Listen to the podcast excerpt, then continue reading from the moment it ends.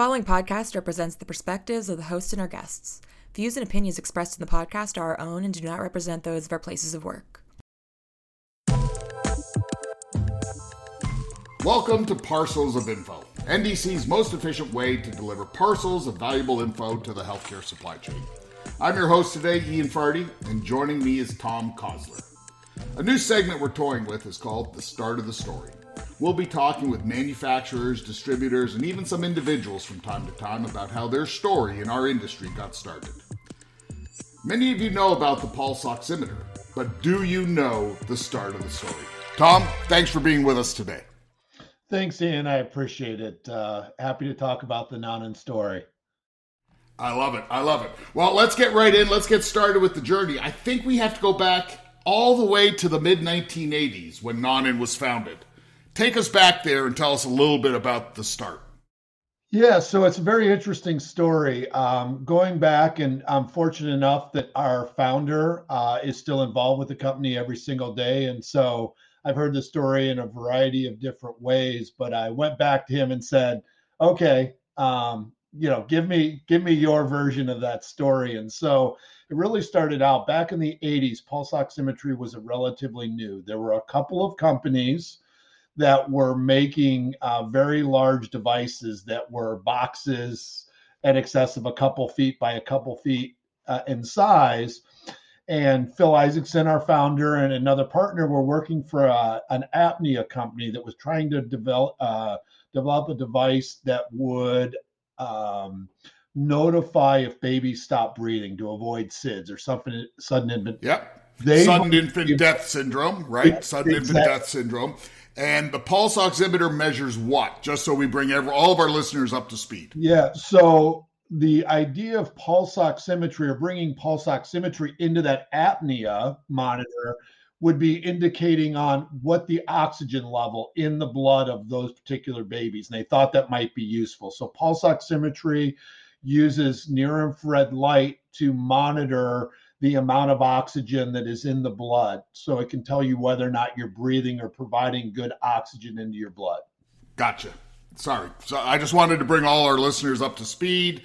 Sometimes we throw around acronyms and terms, and that's why I'm here, because I don't know anything and I get to ask those questions. Yeah, no, it's great. So Phil and one of his partners were working on a project for that company to bring pulse oximetry. Ultimately, that company decided that pulse oximetry is not what they wanted to incorporate in that. So Phil and his partner, still interested in proving the concept, literally went down to what some of us may remember as Radio Shack, and were able to buy, and back then it was inventors and electronic components, and they were able to buy some LED lights and prove the concept that they could actually shine light through a finger, measure what came out the other side. And that's the start of what pulse oximetry. And once they proved that, they decided to go out on their own. They actually designed a device, submitted for FDA approval. Unbeknownst to me back then, the FDA actually gave them approval of the device before they actually had a working prototype.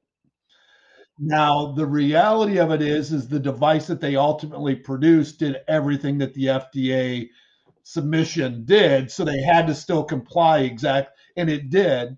But in 1986, they came out with their first pulse oximeter, which took that box that I discussed, was like 2 by 2 or more, into a tabletop version that was merely 6 or 8 inches by maybe a foot wide. And that became the first version of the Nonin pulse oximeter. So, again, for the listeners, if we fast forward, we are going to continue with the story, but if we fast forward, how prevalent is pulse oximetry in healthcare today? So pulse oximetry is basically one of the main measurements that you do. When you go to a doctor, you put your finger into a clip sensor, they look and see. Everyone knows that if I read 90% or above, that's typically good. I've got plenty of oxygen in my blood. It's monitored in every surgery. It's monitored in when you go to the hospital. Many times you will have that monitor on. It's used in home care. most prevalent we may know now is with COVID being present over the last few years. It was a good measure of how sick you were, whether or not you were able to still get oxygen as you were suffering from, you know, COVID-induced pneumonia and things like that. So here is one of the most, I don't want to say basic, but it's literally one of the most used pieces in patient monitoring. And these guys built it at Radio Shack. What, you know, I was about to say 20 years ago, but I get that wrong all the time. Nothing is ever 20 years ago anymore. But it's unbelievable to me how these, you know, short of the word genius, they go to Radio Shack, they buy the equipment, and today not only is Nonin used across the globe, but others are using it across the globe. Others are, you know, essentially making your competitors and stuff. But here is something made from Radio Shack back in the 80s, and it's now, you know, one of the key pieces of patient monitoring. Yeah, and what's really interesting about that is that was 35, you know, more than 35 years ago, 1986, when that started. The interesting part is Phil Isaacson is still involved. He's involved every day. He's our chief technology officer. He's involved in all of our looking at new technology. One of his passions is using light to shine it through substances and determine what's going through. So he's been able to expand that at points. We now have a device that does carbon monoxide monitoring for patients that we can put a similar clip sensor on the finger. He's been able to do that to detect carbon monoxide. So if your furnace was bad and you started feeling flu-like symptoms, they can put the clip on and determine whether or not you have carbon monoxide in your blood, which can become poisonous and dangerous. Absolutely, yeah. Same with firefighters. So he's done that. He's moved it into cerebral oximetry, which is a device we use in the operating room to monitor cerebral perfusion or the amount of oxygen getting to your brain. So when they're doing open heart surgery. So he's taken that knowledge of light and moved it through a variety of different products. That's unbelievable. So I've heard, I know I've never done it, but I've heard people might mispronounce Nonin, but tell us how Nonin got its name for those who you know, it's a unique name of a company. But tell us the story behind that. Absolutely, and you're correct. Most people say Noonan or something of that grain, and there's one really simple way, and it was a very simple parameter. As soon as I say this, that Phil came up with the name and his partners came up with the name, and it's Nonin, which is short for non-invasive. Everything that our organization does is non-invasive medical monitoring. We use light that does not, you know, we don't do needle sticks or anything like that. We use light to non-invasively monitor parameters in patients. Got it. And the funny part of that story is when we did our first take, and I usually only do one take, I pronounced it wrong. So I call myself out on that. Yep. So you mentioned Phil is still, Phil Isaacson, still involved with the company, still coming into the office, still innovating the product.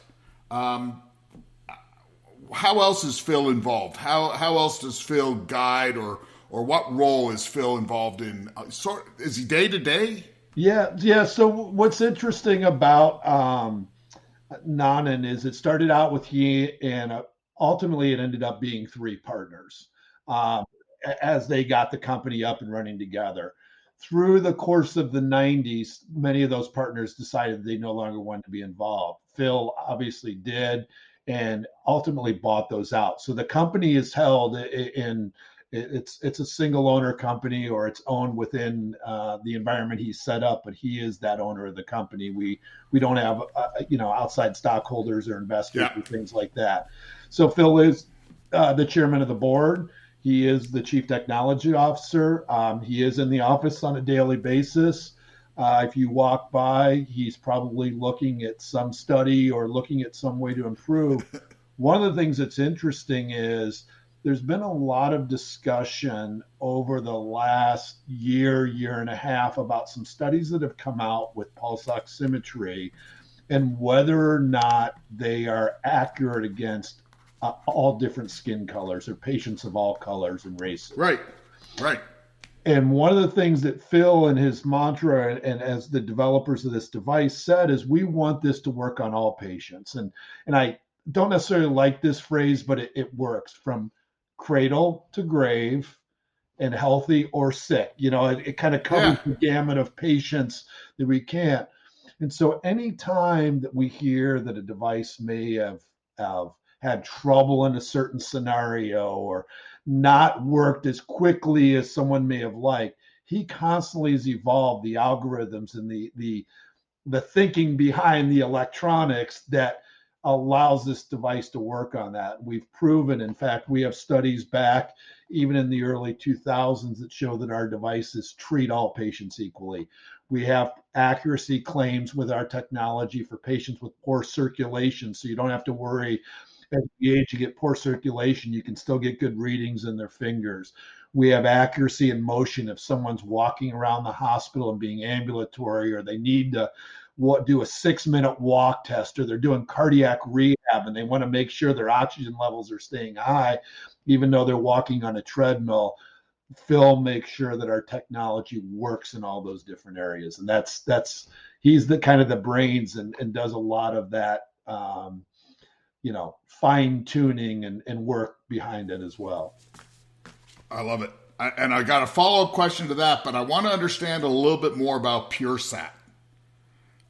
So when we're talking about PureSat and the technology, there's other applications associated with the PureSat technology, correct? Yeah. Well, so PureSat is our brand of pulse oximetry. It's what we do. It's the brains, the secret sauce of Nonin pulse oximetry per se.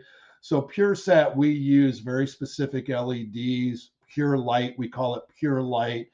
Those very specific LEDs, we know exactly how the skin and blood and different parameters absorb those very distinct wavelengths of light. And so that allows us to be very accurate with our detection of true pulse ox readings within those patients. So that's really where Pure Light is.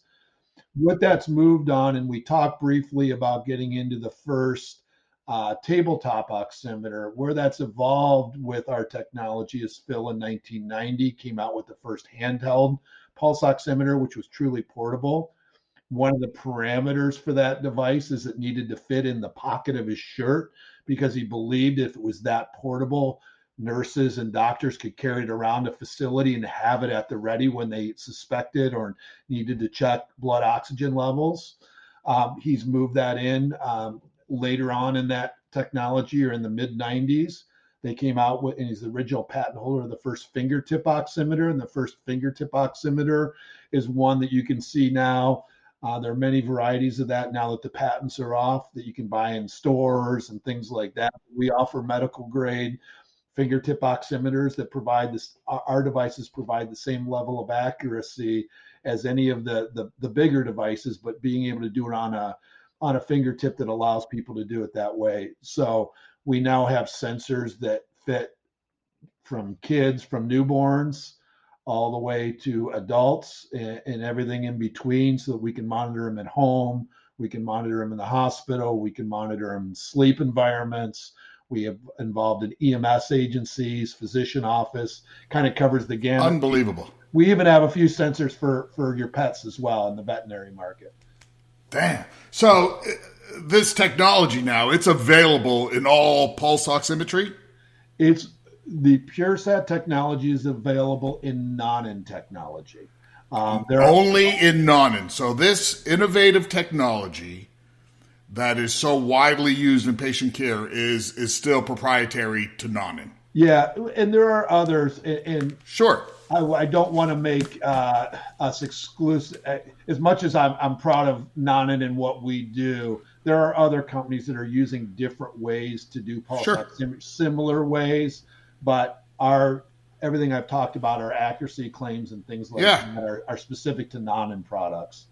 Well, I mean, it's no secret that your accuracy claim is leading the industry, which was kind of why I wanted to understand, is this pulse oximetry accuracy? But no, it's not. It is non-inaccuracy in all these points of care. in all these skin pigmentations from patient to pet. Yeah, and now the FDA, the way we look at it is we follow what the FDA gives us indications for use, and the FDA gives us claims that we can make. And so for our pulse oximetry, we do have claims of accuracy down to certain saturation levels. We have accuracy claims within motion patients. We have to do testing to prove that. We have accuracy in patients with low or poor circulation. Those have all been proven and signed off by the FDA. So that's truly what makes us a medical grade device that doctors have learned to trust. And one of the things we hear from many doctors and respiratory therapists, where is one of the most common users of these technologies, is that if you can't get a reading on Nonin, you're probably not going to get a pulse ox reading for whatever reason, that right. They have that level of trust. That's awesome. That's awesome. Well, we're coming up on the, I'm blown away at, the just the sheer genius and innovation and growth, but what's next? What's next for Nonin? Anything on the horizon you can tell us? I don't want any secrets, but anything you can tell us that's coming down? Well, I think at this point is we're continuing to look at the markets and what the needs of the markets are. There's no secret that Nonin has very low power usage.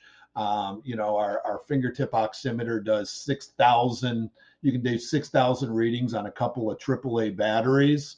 And so the market is demanding looking at easier ways to utilize these devices. And we're continuing to explore what customers are asking for and what we can do to help further. We know patients are being more monitored at home. We know there's more and more use for pulse oximetry with some of these patients from long COVID and things like that. So I think we're really looking at what the next usage is, and if there are other parameters that might be useful that we can detect through non-invasive light transmission. I love it. I've worked with so many manufacturers in my years in healthcare, going on Jeepers almost 30. And I am still to this day blown away that a man with a vision and a shopping cart can walk into Radio Shack and save lives. It is just mind-blowing to me, the journey that these brilliant, brilliant people went on to ensure that others were looked after. And it's across all manufacturers, cotton swabs to CAT scans, there's leaders in all, and there's no doubt Nonin is truly a leader in this. So Tom, thank you so much for taking some time today, sharing the story. It's unbelievable. Everyone sees it. You see it online, you see it everywhere. But to our listeners, now the start of the story. Thank you, Tom. Thank you. I appreciate the opportunity.